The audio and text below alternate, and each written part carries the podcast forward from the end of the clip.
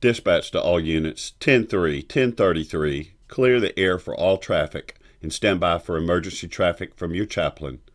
Welcome to Chaplain's 1033 podcast, a podcast to look at the good and the bad of public safety. Join Chaplain Dale Simmons as he talks to police officers, firefighters, EMS personnel, and deputies who struggle every day with life situations. Here is your host, Chaplain Dale Simmons. Hello, everyone. Hope you're having a great new year as we get started into 2022. My name is Dale Simmons. I am a public safety chaplain and uh, want to welcome you to our um, third episode of Chaplain's 1033 podcast. Um, today we're going to be uh, uh, listening to and I am interviewing a, a 911 dispatcher she has had experience uh, taking 911 calls and also now works um, for a uh, private EMS service as a dispatcher. Her name is Tammy Foster. Uh, Tammy is um, an excellent dispatcher, one of those dispatchers that when you come to work in the morning and you hear the voice on the radio, um, you're excited about knowing that uh, you're going to be taken care of during the day. Um, there's a lot that you and I take for granted um, as we um, work our shifts and hear the dispatcher on the radio. Uh, we assume some things sometimes um, rightly and wrongly uh, that uh, uh, we're going to get the information we need from um, the person on the other side of the radio. And Tammy and I talk about that. Um, about the information they get, how they respond to it, um, sometimes we think they uh, are supposed to have um, extra sensory perception and figure out things from things callers are saying without having all the information. And so uh, I know you're going to enjoy this. Um, uh, Tammy is um, a single mom, has uh, several children, and uh, we're going to talk about some of the issues that um, not only those of us who are on the street deal with, but those who sit behind the microphone in a enclosed room for uh, 12 hours um, at a time and receive calls uh, from uh, our citizens and also deal with the, the, troubles and frustrations that you and I deal with uh, on the other side of the microphone at that particular time. Uh, I'll mention this to you at the end of the podcast, but let me remind you I want to hear from you. Um, you can email me at chaplaindalesimmons at gmail.com. Uh, I have a Facebook page, Chaplains 1033, and also uh, Instagram page. I promise you I'm going to do better this year about um, sending stuff out. I'd love for you to go to those two and follow me on those two as well. Let me know what you think. Go to your um, uh, wherever you listen to this podcast and uh, rate uh, our podcast. Let me uh, know. Email me uh, and tell me what you think. If you got some ideas on some other uh, inter- people I need to interview, we're going this year um, to be able to move into the uh, more of the police, sheriffs, deputies. i have got some people in mind that I want to spend some time with, and also get to hear some things about public safety from that aspect. So I hope you enjoy the interview and we'll get back with you at the end. Well, Tammy, thank you for doing this with me today. Um, this is, you know, we, you and I've talked off um, recording about some of the things we're going to talk about today. Um, some of the reasons I'm doing some of this, and um, you and I have known each other since we merged as Chatham in Southside. Right. Uh, I mean Chatham in MedStar, which is seems like yesterday, but it was a long time ago. Um, so, um, and we may mention this as we go along. Um, I spent about eight or nine months in dispatch when I tore my ACL about two years ago. So I've done what you do. Um, I might even go in there today about whether Dale ever wants to dispatch again in his life. um, uh, no. So um, I, I, got a little history about what we do. Tell me about Tammy for just a little bit. Um, how did you get into this job um, and some of that kind of stuff? Okay, so I've been doing this for about 22 years now. Um, when it came time to kind of figure out a direction for my life and career choices, I had a good friend that lived in Morrill, Virginia, and they rely heavily on volunteers. So she was a volunteer firefighter and an EMT, and so she kind of steered me into going to EMT school. So I did that. And while I was in class, there was a police officer, and she had mentioned 911 operators. So when it came time to look for a job after, you know, class got over with and everything, I applied as an EMT and as a 911 operator. I got offered both positions, but I chose to go with the one that was higher paying, which was actually 911 dispatcher. So you've done, and I know our relationship together has been fire and EMS, but you've actually done dispatching other than that in on the police side as well. Right. So where you were when you got started was everything fire, police, and EMS. Right. It right. was an actual 911 center. Okay. We dispatched all of it. So you took the 911 calls Right. from whether I, I wanted to order a pizza or whether I had something going on that was wrong with me. yes? Exactly. Okay, cool. So do you did that in Virginia? No, no, no. Just here in Savannah. Uh, In Savannah. So you work for the 911 center here? Yes. Okay, cool. I right. worked for the county before they merged. Right, right. Okay. So um, you did that for a while and then. For a few years and then you ended up at MedStar. MedStar as a dispatcher? Yes. Did you ever work on the streets I have EMT? never worked with as an EMT. I've done my clinicals, I've done ride-alongs, but I've never actually worked. Okay, all right. So you came to MedStar, and MedStar um, it, at that time was um, EMS only. um, EMS and Lifestar. That, that's correct. You did the, the helicopter flight. Correct. Okay, so you did you did both of those, and um, that was in Savannah. Um, at that time, Southside was a sister company who did EMS in another part of the community at that particular point. So, how I mean, do you know how long you were with MedStar before we merged? I was like eight years. Eight years? Yes. Okay.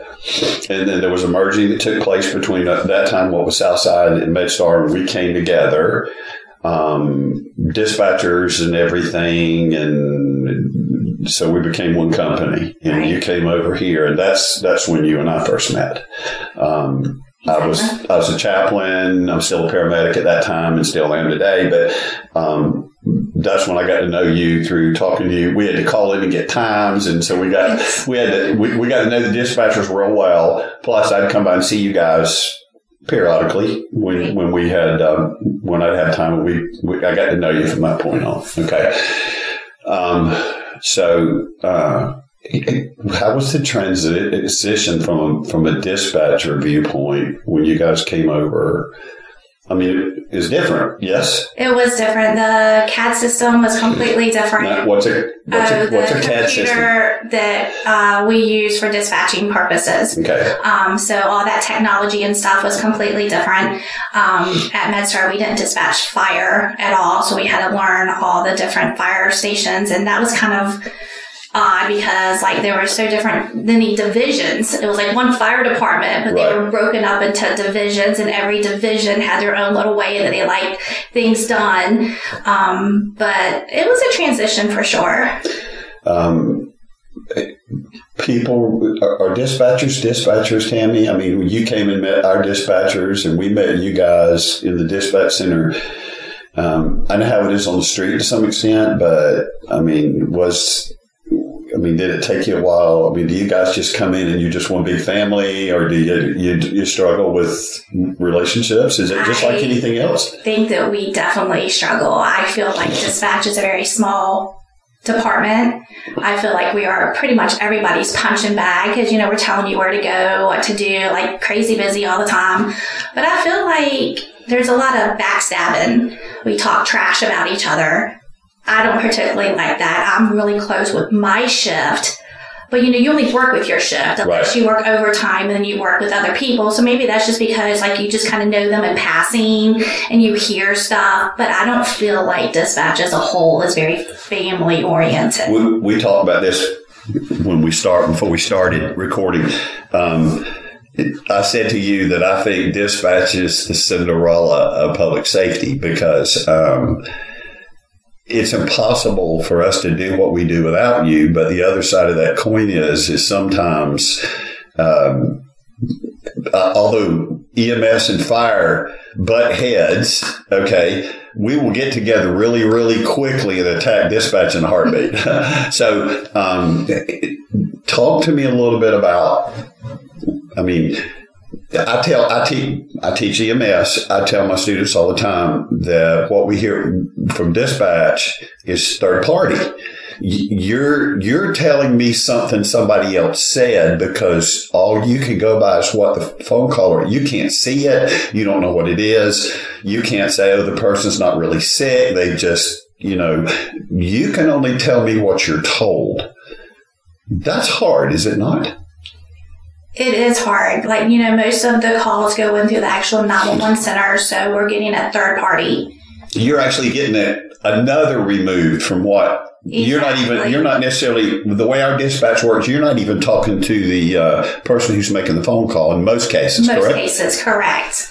And so we only have the information to go off what somebody else took and then, um, so it's hard to determine. I mean, who to send. It's hard to determine how bad the car really is. A lot of it's just in your imagination, like what you are picturing happening. It can be kind of frustrating. And I think the crews don't necessarily always understand that. And they're dealing with like one call, one patient, or, you know, if it's an accident, maybe a little bit more, but one scene, we might have 42 trucks on duty dealing with like 37 calls at one time, telephones ringing, constantly multitasking. And um, so it is a little challenging. So there could be, and, and I'm going to dumb it down just a little bit. There could be two people on the radio, two different units on the radio, it be an EMS unit or a fire unit or whatever. And they're both calling you within 10 seconds of each other and they get a little upset because Tammy's not answering. In other words, they say Unit 37 to dispatch, and then we hear this. And they go, hello.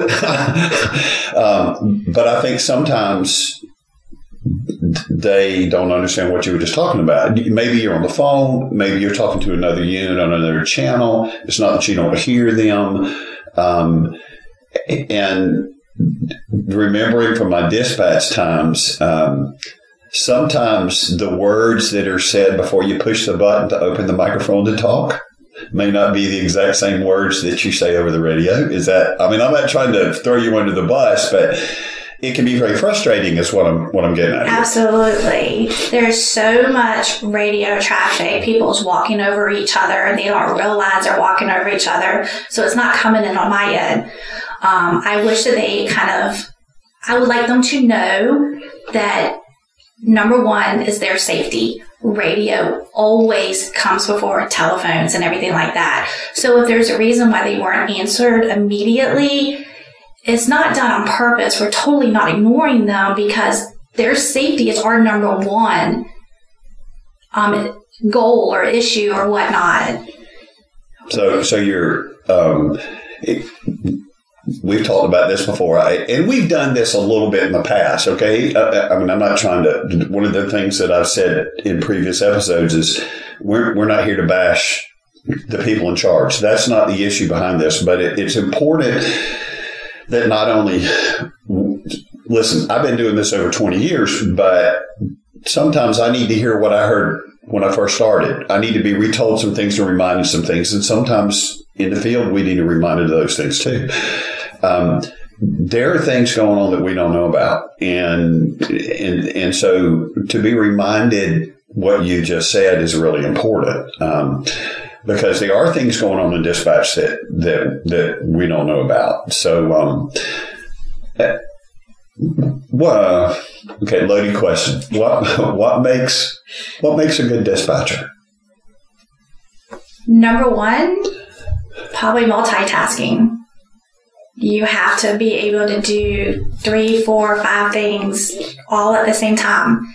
I'm answering my unit that's calling me. I'm calling the hospital, giving a report because that's what they've asked me to do. I'm talking to, um, calling the caller back, trying to help them locate the person all while everybody else is still continuously talking. Multitasking is number one. Um, what about man, we could have this conversation, and I've had this conversation with the field people as well. Okay, um, you work twelve hour shifts. 12 hours. Um, um, how long this this I'm gonna say this kind of silly, and I think you know what I mean. You guys change shifts. Our service changes at six a.m. in the morning. Okay. How long after 6 a.m. does it take you to lose your attitude? Honestly, a lot of it depends on the street crews. If they're pleasant, no matter how busy we are, if they're pleasant, typically I'm pleasant. I don't start getting frustrated until I start getting attitude. But by about three o'clock, I'm just, especially if you're like on one of the main channels, I'm just drained. Like I'm over it. I don't want to talk anymore. I don't want to hear anything. I'll often drive home just in silence because there's just been constant chatter for 12 hours. So, um, you're hearing from multiple units on the radio. You're talking to people on the phone. Um, the dispatcher sitting next to you is asking you a question about something that maybe you had and passed off to them that they're going back to you. So you're trying to talk to your unit. They're talking in one ear. The phone's ringing in the other ear. Um, some people would say you've lost your mind and want to be a dispatcher. um, why do you keep doing it? Wow. Um, it was the first real job, real like adult job I ever had. I felt like I was pretty decent at it. I have the composure for it. I don't get all frantic, you know, or anything like that. I don't really get stressed out too terribly much about it. I just, and I think it's a respectable profession, and I do enjoy it. we talk about on the street, we don't hear thank you a whole lot, um, which is not why we do the job, and I don't think that's why you do the job either. Um, we do, we hear it some. Um, another loaded question, okay? I think it's true that probably dispatch doesn't hear that word as much as maybe we on the street hear that word. Is that fair?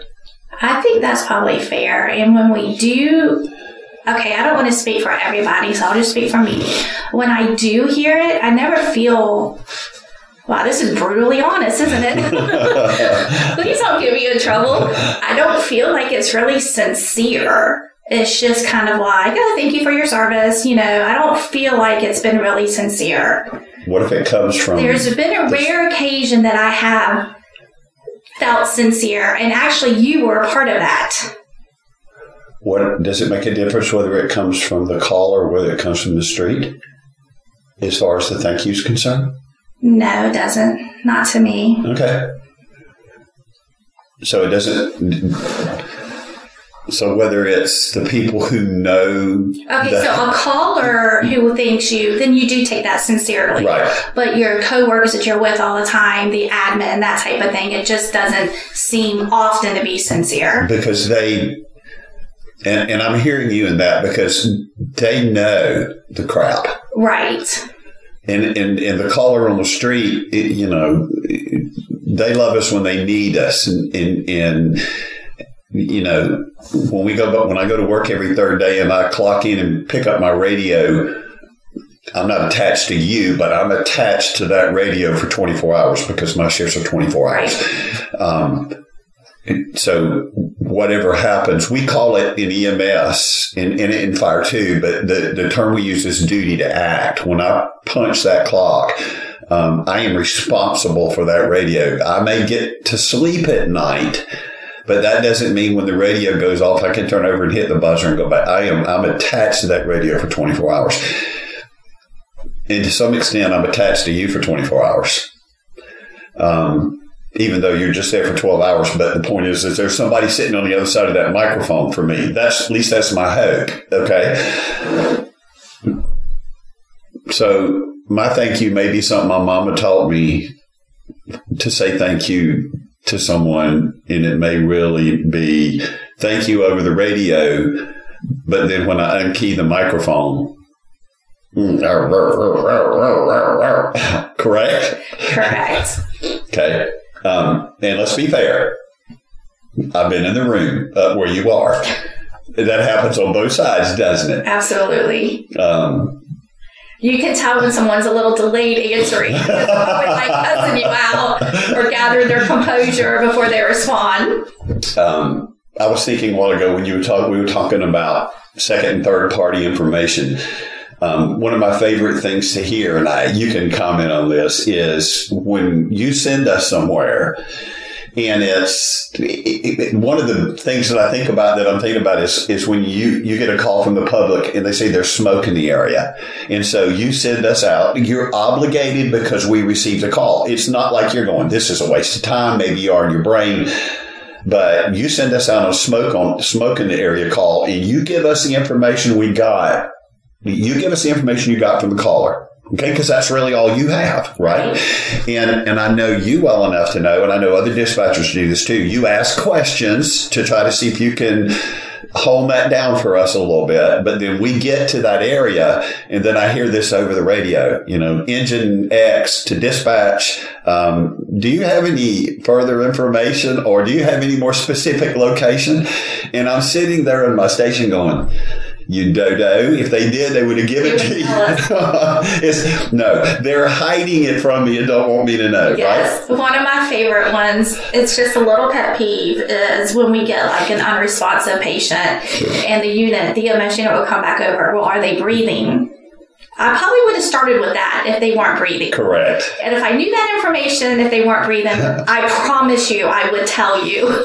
Um, because it is verbal, and that's how you and I operate. Because it, it, when we're talking about a dispatcher, the relationship between you, um, it's verbal, and so commas and periods and facial expressions in conversations can change the sentence very, very quickly. But one of my favorites, and I know this was a favorite of one of my sons who's a paramedic, is unresponsive butt breathing. And, and I know you've heard that before because we look at each other and go, what is butt breathing?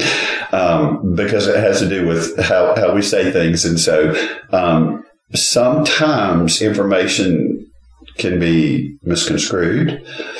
We have some really weird named streets in our cities. Yes. Um, and if you don't know that street, if you're not familiar with the area, um, we have some streets which names sound alike, correct? Correct. Um, it, that can be really frustrating for you and me in trying to pull up a location. In your time in dispatch, You've always worked with a computer since you started, or did you start off with maps and paper? I mean, you've been this, you know what I'm asking? Yes, we've always had the computer. Um, I have done maps. I prefer pen and paper and maps. um, but the, the people on the truck always had to have a map because the, the location didn't pin like on their what the active uh, 911. Okay, when you say the location didn't pin. Right, because like when we send them over the call on their, their computers, it pins a location and gives them directions. Okay, so, it shows, it, it tells them the address and, and exactly where there, what route to take. Okay, so okay. that wasn't always the case. Right. People had to look in their map book. And so, and, and so, if, fortunately, if if there were two people in the truck, as with EMS, you've got somebody that's navigating while the other person's exactly. trying to drive. Um, and let, let me say this again because I, you're a dispatcher and I think this is important. Um, if the call is at 12 Main Street, but the caller says to you 14 Main Street, um, there's not a whole lot you can do about it when we get there and there's nobody at the location. And, and, and, and we may call back for additional information and you may call the caller back. Um, and they may say something like, "Oh, I'm sorry, I used to live at 14 such such a street. I just forgot the number." Yes. Okay. Whose fault is that? Beyond whose fault? that's who do I think the who do I think? You're probably blaming dispatch, okay. and dispatch is blaming the caller. That's right. So that's um, how important is communication, Tammy, and everything we in everything we're doing between you and me and and the person on the phone? I mean, Oh, absolutely. It's the most important thing. And it's it's important to ask questions. I remember particularly we had this one call where it was a bike accident. And of course, we didn't take the call directly. It came in third party. Well, my mind is thinking a bicycle accident. My partner was thinking a motorcycle accident. It ended up being a motorcycle accident, but I mean that does that can change Just one things. word. Absolutely, it's the same word, but people thinking differently, and had more questions been asked, and you know, not that it delayed response, but you just do kind of like to know what you're getting yourself into. Absolutely. Um, I've been called an ambulance driver. I've been called an advanced ambulance driver because I'm a paramedic. How do you feel about being called a call taker? I mean, it, you, it, you say, well, Tammy, what do you do? Well, I'm a call taker in a 911 center. I mean, that's not really fair, is it? Because that implies So when you have to fill out some kind of some paperwork sometimes and it asks you like what your job description is or job title, I definitely don't go with call taker. I go with emergency communications. Ooh, okay. All right. That's even different from dispatcher, is it not? Oh, I think so, yes. Because It's dispatcher can be one sided, right? Yeah. Emergency communications definitely sounds more professional. Um, because with a call taker, it, and I got, okay, I mean, this is confession time, okay? I've been, I've accused you guys of just being call takers before. It, because when I think call taker, somebody says something to you, you're writing it down and then you're just passing it on. You're not asking any questions. You're just you're taking the information and just transferring it, and that's not what you do. Oh, absolutely not. And, um, it- and um, from the other side of the from the other side of the microphone, um, that is really important to me as a firefighter and as a paramedic. Because when you're just a call taker, does that affect my job? Sure. How- I mean, how does it? Uh, Because if you're just call taking, you're only getting the information they're giving you. And sometimes they might not know what's important or what you need. You have to dig into it a little bit deeper. So we dispatch, we, we cover Chatham County, which includes the city of Savannah and a bunch of little outlying cities, right? Right? And we used to depend on 911 because now we used to say 911 would give us the address of where we're calling. Well, all that went out the window when cell phones came into play, correct? Correct. Because wherever the cell phone pings to the tower is the closest to some extent we're going to get. So I'm the caller and I call you and I say, please come help my, my daddy. He's having breathing problems and we live at 123 Main Street. Okay. How many main streets in Chatham County? Right. You have to, especially like Highway 80. Yeah. Okay. Highway 80 goes from Tybee to Bloomingdale. Right. So you have to ask them, what city are you in? What, or ask a cross street or, you know, where are you at? Any landmarks?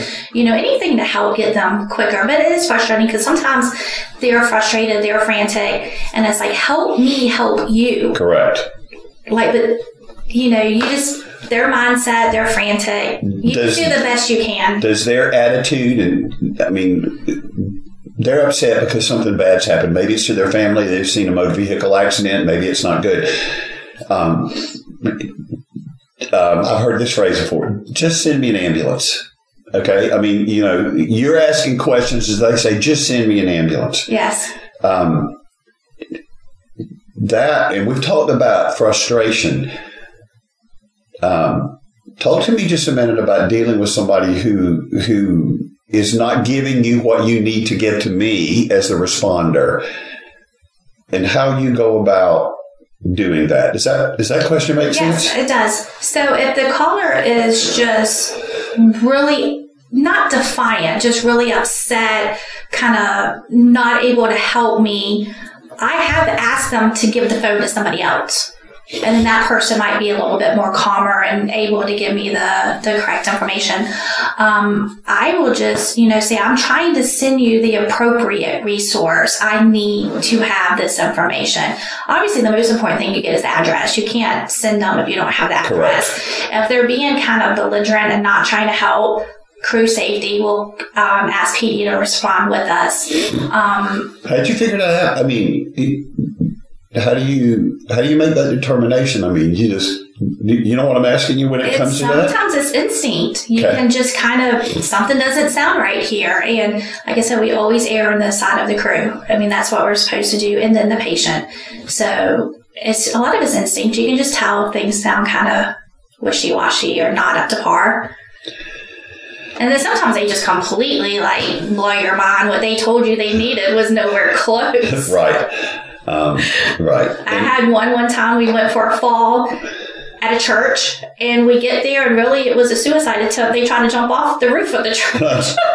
so like you would have never thought that. Like Right. we never put two and two together on that one. Um, I remember a recent call where the lady called in for a lift assist, and when we got to the house, the her husband, the reason she thought it was a lift assist is he was laying on the floor beside the bed. He'd done this before. He wouldn't answer her when she said, "Can you get up?"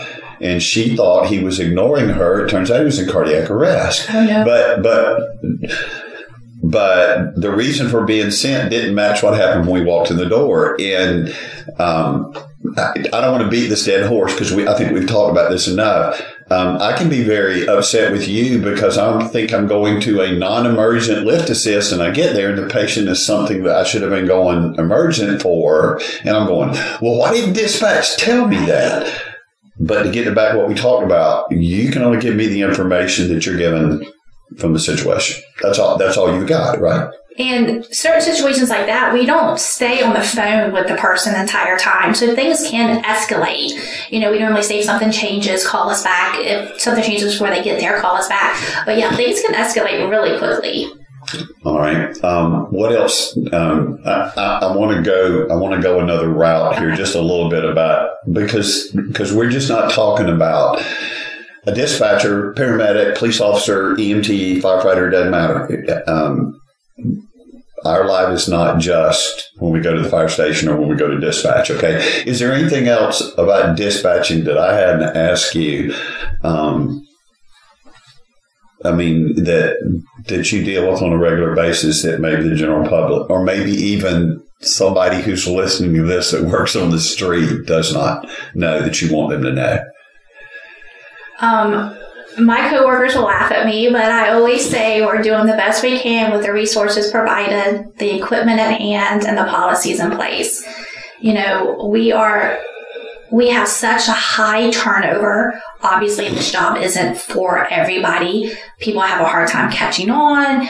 Um, they decide it's too crazy busy. It's not worth it to them. We have a huge turnover. And um, so I think if people would just kind of be a little patient and just know that we do have their best interests at heart and we're doing honestly the best that we can. And this is a stupid question, okay? It's stressful. It is very, I mean, it can be very stressful, just the sheer busyness of it. Um, we talked before we, we started recording, um, the day we're recording this yesterday. Um, you, you walk in the house, you walk in, it's six o'clock. There's a short transition time where, um, and let's talk about this for just a minute. Um, you're taking over for a dispatcher who's been dispatching from um, 6 p.m. the day before till 6 a.m. that morning. Okay. And you're coming in at 6 o'clock. Here's what we call shift change. Okay. Um, sometimes for me, I'm sitting at the station waiting on my relief to get there. Nothing's going on. Everything's quiet. When you come to work, it's not like the channel's quiet, nothing's going on.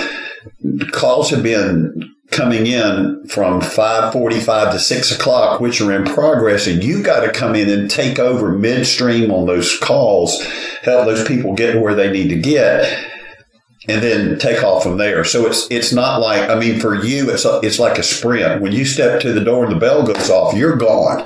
Correct. Correct. Yesterday morning, um, shortly after seven o'clock, you've been there about an hour. You're getting your Well, feet wet. actually, yesterday was an overtime shift, so I didn't get there till seven. Okay, so you walk in at so you walk in at seven o'clock, and at ten after seven, we get a call drop for a structure fire with serious injuries. So you haven't even, excuse the phrase, got your butt warm in the seat yet, and all hell breaks had my loose. coffee yet. Yeah, all hell breaks loose. Yes. Okay, um, you're dispatching the fire call. Were you working fire yesterday? I was. Okay, so just for a little explanation, and, and then I want you to, answer, you can talk about this in a minute. Um, your responsibility as a fire dispatcher for our service is 20 something pieces of apparatus that run in the areas of the county that we serve. Um, there is not a dispatcher number two on the fire side. So, correct? Correct. So, if the east side of Savannah, where we serve, all hell breaks loose, and the west side of Savannah, all hell breaks loose, I'm not saying you you won't get help, but initially, that all falls in your lap, right? Pretty much. I I'll speak for my team. Um, our lieutenant, especially, will jump on and maybe take over one of the because you know each fire scene or call has their own uh, division channel or TAC channel. It's, it's a channel we go to to operate and talk off of, correct? Exactly. Okay. So she will maybe like take over one of the channels while I'm dispatching the other call, or she may. That doesn't always happen. It kind of depends on how busy everything else is. Correct. But But for the most part, yes, it is the fire dispatcher's responsibility. so you've got multiple apparatus that are Right. responding to this scene. Our apparatus get on scene. we find more than one patient who's been burned. Now, our apparatus are asking you for EMS units. Yes. Now, we're the caller because we're calling you. It's not a phone call. We're calling you over the radio and saying, Help, I need help because I've got something that's going on that's out of my purview. I'm a firefighter and they need EMS. How many EMS? How many patients do you have? I don't know. I'm trying to fight fire. I just send me ambulances. Am, am I being fair? Not, not. I'm being general here, not specific. Okay. Yes. Now, not only are you dealing with several apparatus, because for a structure fire, we're sending three to five apparatus, um, who are all saying, dispatcher, I'm on scene, dispatcher, I need this, dispatcher, Yes. I'm there. Um, and somebody else is yelling for multiple apparatus. You're turning around to EMS side of our dispatch and saying, I need EMS units out there for burns. They're looking at you and saying, how many? And you're going, I don't know yet. Just send a unit and I'll get back with you. You're trying to get Am I am I getting crazy enough here for? No, that definitely can happen. I do feel like the the firefighters are pretty good at telling us, especially if they get like on a MVC. Uh, we have two patients, uh, one with seatbelt signs, one with head pain or something. They're pretty good most of the time, given a pretty good scene size up. But you still got to turn around. Yes, I still have to relay that information to the EMS side so that they can make the determination if they want to send um, another um, ambulance or whatnot. So So I'm communicating on the radio and then I'm turning around communicating to my fellow dispatcher who's doing EMS. So you got mo- and then and then the EMS dispatcher is turning around and saying, "All right, I've got one unit coming. Do you need another?" Yes. You're asking, and so we, we talked earlier about multitasking. Um, Tammy, this is you don't have to answer this question if you don't want to. Okay. And I'm I'm asking this question because I've been sitting in that chair. I, I did EMS dispatching, not fire, but I am a firefighter. How easy is it to get lost or for something to be fired across the bow and you go, uh huh, what? Yes, it is easy. You have multiple things going on. You have multiple dispatchers in the room talking to each other. Um, the way the room is set up, I might be facing the wall, and then you have like a little walk area or whatever, and then the other dispatchers behind me. And with me personally, if you want my attention, because I'm like so focused on what I'm doing, you have to call my name. You can't just be like, hey, I need da da da da da because I may not be paying attention to you. So, yeah, it, things can get lost. Absolutely. It's very easy. and um, no offense, not not not toward us, but to anybody else who's not. You know, we're so worried about offending somebody today. I'm old, and I, it, that that's another conversation for another day. Um, go flip burgers at McDonald's, okay? And, and I'm not I'm not trying to be mean, but um, let's just put it let's just put it as plainly as we can put it. Dispatcher's job is dang hard. Um, It is very hard. and and it's um, none of us get paid enough for what we do. Okay, um, it, uh, and I'm I'm getting ready to shift gears on you because I want to talk about family for just a minute. Okay, um, most firefighters I know, um, EMS people I know, either they're working two jobs or they're they have um, a spouse or significant other that's in the house that's working a job while they're working a job. Um, and, and, maybe that's not unusual in the world today. It, it's been that way for us as long as i've been in this business. There never seems to be enough money for the amount of time and energy we put into this profession okay? Um, and that's tough. And um, it's you know if it's we used to say this phrase a long time ago if it's too hot in the kitchen get out. And sometimes i've even said this to um, students if you don't like pee poop, uh, pee poop and vomit you don't need to be in this business as ems okay? Because it's it, i mean it's not as glamorous as it looks on the tv shows. Um, so that's tough yes? Yes. Um, not enough money. Never enough money. Definitely subpar. Um, and definitely not enough money for the frustration we deal with from inside and outside, correct? Correct. Okay. Um, we beat that dead horse pretty good. um, That's the consensus across the board. Yes, it is. And um, talk to me about Tammy and family. Okay. You're a single mom. Yes. You have how many kids? I have three girls at home. Okay. My oldest boy is off on his own. Okay. Um, you were two on two off. It's a little every other weekend you get a three day weekend but it's it's it's 12 hours on. You go home for 12 hours. You, you work for 12 hours um, and then you go home and then you get a day off a couple of days off and then you got to come back. So our schedule just your schedule is really weird. Um, and some of the ems people work the same schedule y'all you guys do. Yes. Okay. Um, uh, do we get holiday pay? Yes, we do, but we don't get holidays in, in the sense that um, Christmas is coming up, Thanksgiving's coming up, or when this goes out, it may be about that time. Um, we don't think, okay, everybody's coming over for Christmas. My son's coming home. My kids are going to be here. Mom and daddy are coming, whatever. Um, what if Christmas falls on Tammy's workday? Right. So we do work in a profession that knows no holidays or weekends, but you kind of know that coming in, right? It's 24 7, 365 days a year.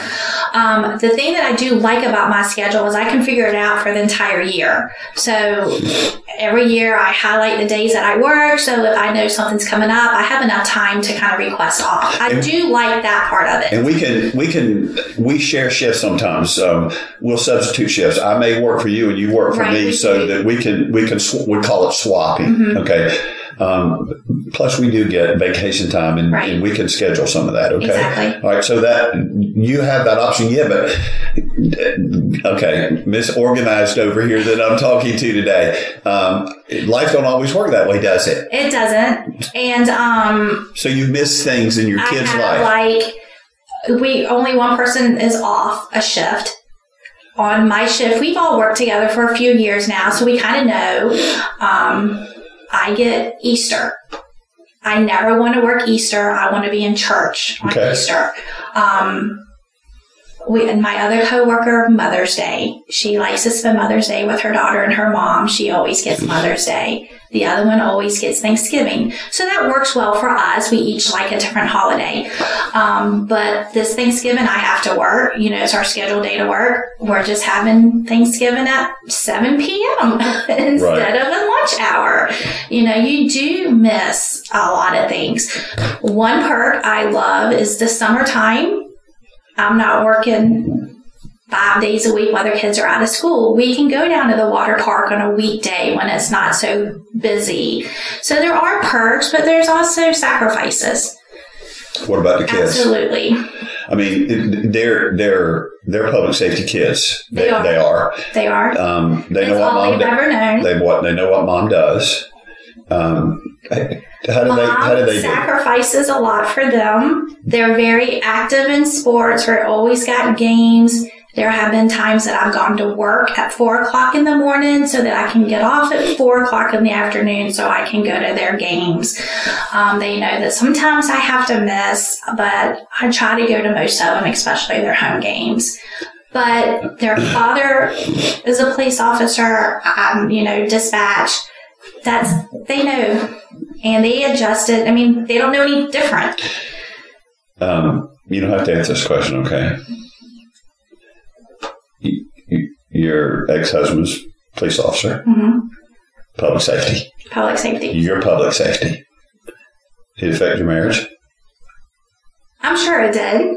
You know, we work an awful lot. Uh, different days off. We didn't really get to spend a lot of time together as a family. You know, and like you said before, the pay is so subpar. You almost have to work overtime just so that you're not you're living a little above a paycheck to paycheck regimen. And so I'm sure it probably did. But with kids, that that When little bit working, just eats it up. And then you have kids and you have no downtime. I mean, they're a little bit older now. They're in middle school and high school. So it's not as hectic as it was when they were like in elementary school or, you know, babies and whatnot. But yeah, you just don't really have any you time. You're working or you're taking care of children. And by the time they're in bed and you can kind of breathe, you're too tired to enjoy it. well, I mean, when you got to be at work at six, um, you live. 4.30 comes so early. Yeah, that's what I'm saying. Hour, hour and a half before work starts. I mean, if you're going to get, um, I- when I dispatched during my downtime when I hurt my knee, I dispatched seven p to seven a, um, and um, three or four o'clock in the morning, it's just. I mean, it's all I can do to hold my eyes open. I mean, it, and it's tough when you go home and you say you're going to sleep during the daytime, but you know, you get home at six thirty, quarter to seven. Okay. If- you give yourself 30, 45 minutes to get home. Um, you got to fix supper. Not, even if the kids weren't there, you still got to eat. You, and then do you need to wash clothes? Are there things around? Where do you pay? And you say, Dale, you pay bills on your off days. You do all that. But all that doesn't always work out that way. And then it's 10 o'clock and you're you know you haven't even sat down you talked about resting let's see 11 12 1 2 3 4 that's six five and a half six hours of sleep and then you've got to go it's like running a race for another 12 hours the next day it, does it play a toll on you personally physically Oh yeah, I feel like it does. I'm always so tired, and then I have to realize, well, gosh, this whole week I've had like five hours of sleep at night. I don't think that's healthy. I don't think that's normal. And then in dispatch, like you're sitting at a desk all day long. We get no physical at all during the day. You eat at your desk. You don't even get a lunch break. Like you eat at your desk. So I think it does take a toll, and I'm sure the girls didn't get 100% of me just because I was always so, you know, so exhausted. And then I'm crazy busy for 12 hours. I get home, and when they were younger, you know, they're talking a mile a minute, talking louder than the next one, trying to tell me about their day, and I was just like about to pull out my hair. you felt like you were listening to dispatch yes, And I'm like getting frustrated with them when really there was probably no reason to get frustrated with them. But it's just because it was just constant all day and I had no time to de stress. Like just on my car ride home, I don't even listen to the radio and I'm just trying to take a breather, but that 30 minutes sometimes isn't enough. They don't demand so much of my attention now because they are a little bit older and they have sports and, you know, that kind of thing. But when they were smaller, it was definitely definitely challenging. And I'm sure I didn't give them the best that I should have. I understand. I do. Um, another curveball, okay. Um, did you ever think about leaving this profession? No. Well, one time I did, but it had nothing to do with the job or the type of stuff that we do. It was based the hours. After I had my um, oldest daughter, I wanted, I was adamant, I'm going to do nine to five, Monday through Friday, holidays and weekends off. I'm going to have a normal life. And then, like on maternity leave, I was like, well, you know, we do get three to four days off a week. I thought that would be great quality time. I sure as heck didn't want to or could barely afford weekly daycare, Daycare. expenses. And then, so with my schedule and their father's schedule, and my mom is a lifesaver. Like, I could not do life without her. It takes a village. Um, I opted to stay, but because of the hours, and um, I just had a babysitter on a rare occasion that mom wasn't available or the husband was working on the same day I was. Right. But it had nothing to do with the job. I've never felt stressed out or overwhelmed by the type of calls. I mean, of course, some calls hit a little bit more in the heart than others do, but it was never enough to make me run away. Is it hard? I mean, I, I see my patients, okay? I don't always get to know what the outcomes are. but I can walk in and go, it's not as bad as Tammy said it was. Okay. Um, oh, um, but you never get to see the people you talk to on the phone. You don't know how bad the little baby was. You don't know how bad the MVC is. It's, does does that does that frust- does that bother you? Does it frustrate you? Um, for me, no, I don't.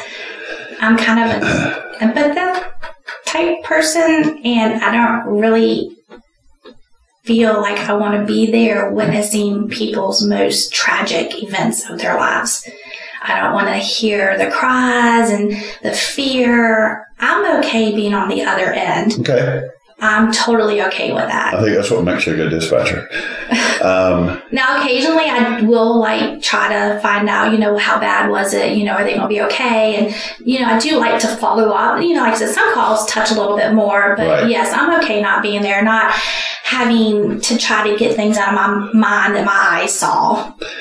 we've um, we've been through COVID. What we thought was a year's now turned in almost two.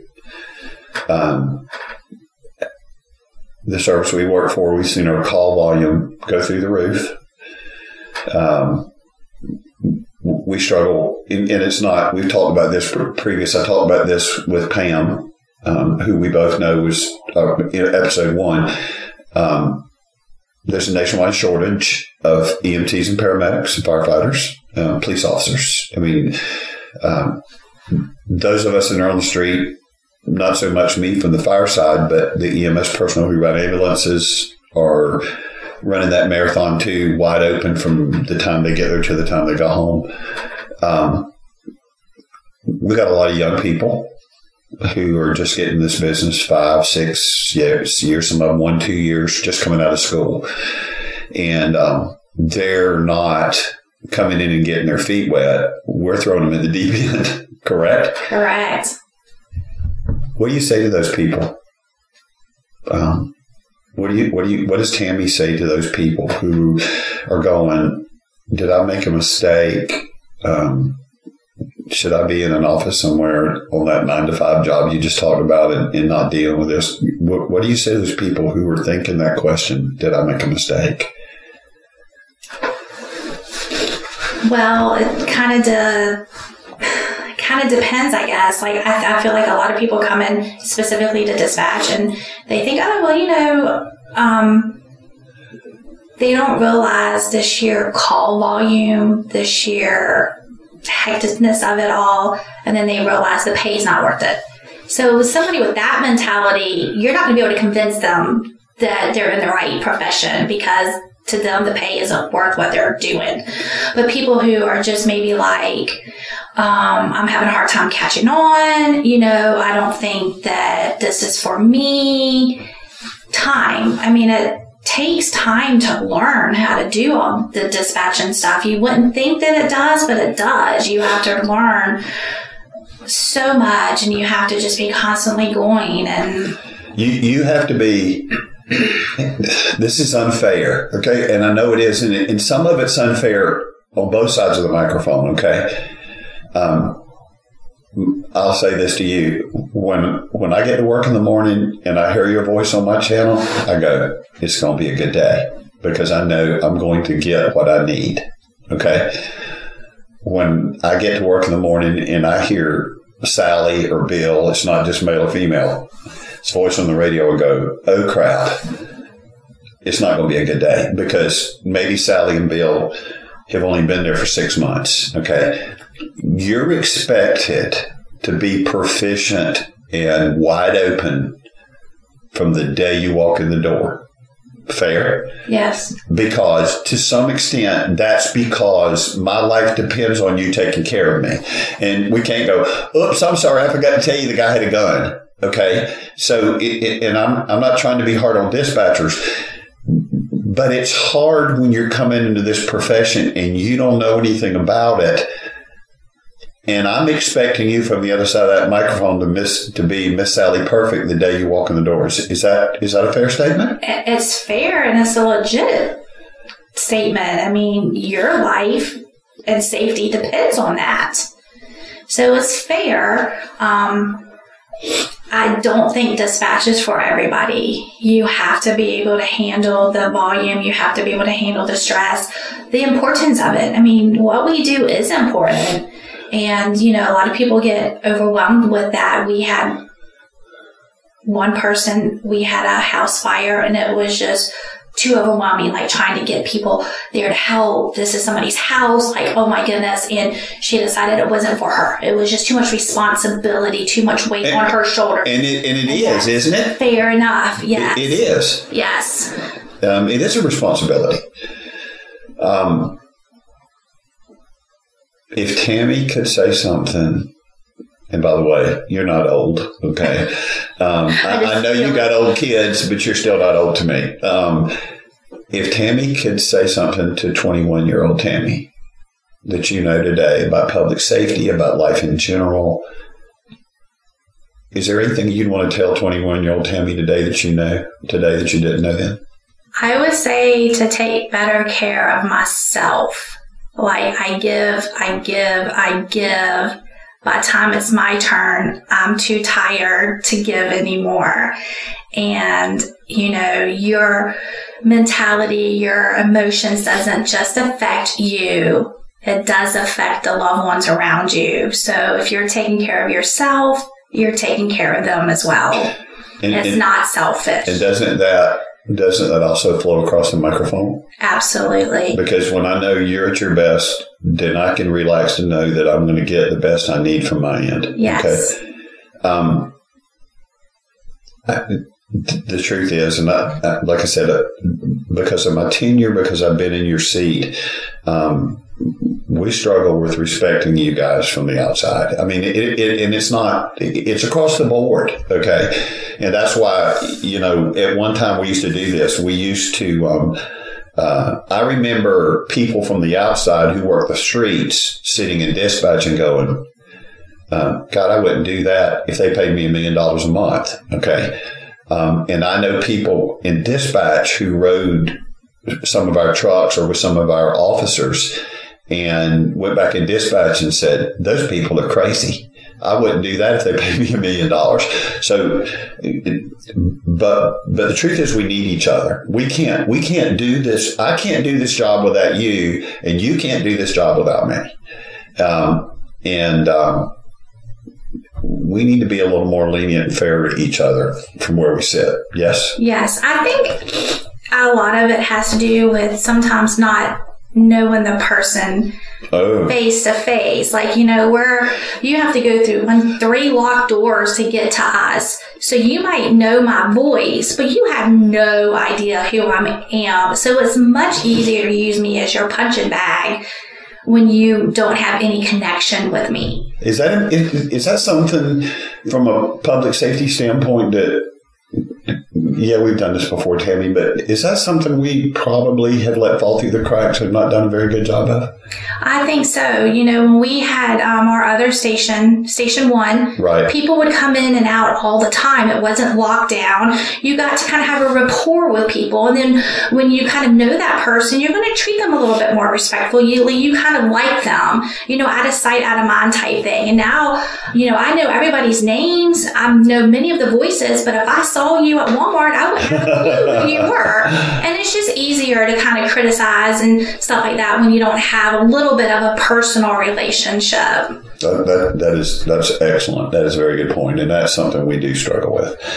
And I know that people that come in dispatch that's kind of like on light duty for an extended um, injury or whatnot, they end up leaving in a whole new light and actually kind of defend us against other people, saying you don't realize, you know, all the stuff they have going on and they have a whole new respect.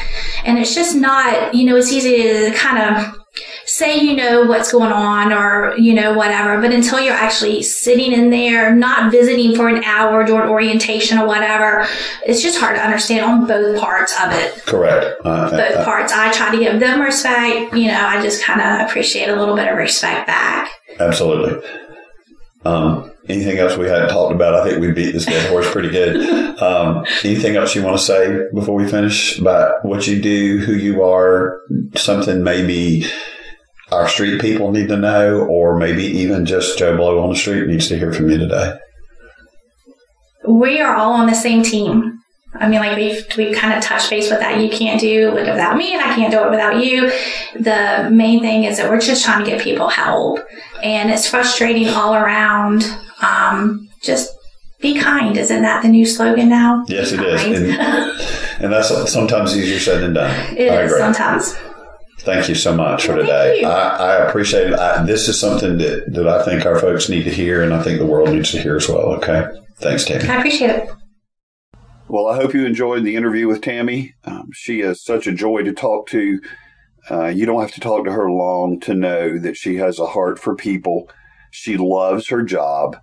Um, I have uh, spent a little bit of time up in dispatch uh, with her and with some of her cohorts, and I know how much she works to be a professional, um, to care about those that are sitting in, in the room with her um, she is, an, to me, an excellent communicator, and I hope you enjoyed the podcast. Next podcast coming up, um, probably uh, up to this point, it's going to be my favorite, may be my favorite for a long time. Over the uh, holidays, I had the opportunity to sit down with my three children, two who are uh, paramedics um, and uh, have been involved in EMS for several years. Um, and also with my daughter, um, who uh, has done uh, some first responding and also um, lived through a lot of uh, the time uh, with me in my public safety career. So I hope you'll look forward to to listening again when we move into our next episode, episode four and uh, was a really fun time um, just talking about some of the things that children deal with uh, EMS families. Uh, I'm hoping you're going to have a good year. This is um, uh, another start for us, an opportunity to, to be different. Although the days don't change, sometimes when we roll into a new year, for me, it gives me an opportunity to reevaluate some of the things I'm doing. I want to encourage you today not to let everything going on in our world today to make your decisions. Um, you, how you treat yourself, how you take care of yourself, how you take care of your family will make the difference into whether or not you make it in this business or not. I want to remind you that I pray for you guys daily uh, as I drive around our community. I traveled a little bit um, during the holidays, and uh, every time I would see uh, an EMS unit uh, police officer, cruiser, or fire apparatus, uh, I always try to uh, take just a second and pray for you guys and pray for your protection every day. Um, I want you to uh, remember that um, I love you guys. You're special to me, and that um, uh, to to remember that you are important and that what you do is important. And I don't want you to ever forget that um, go and make this year a good year for you and your family. And we'll see you soon with episode four.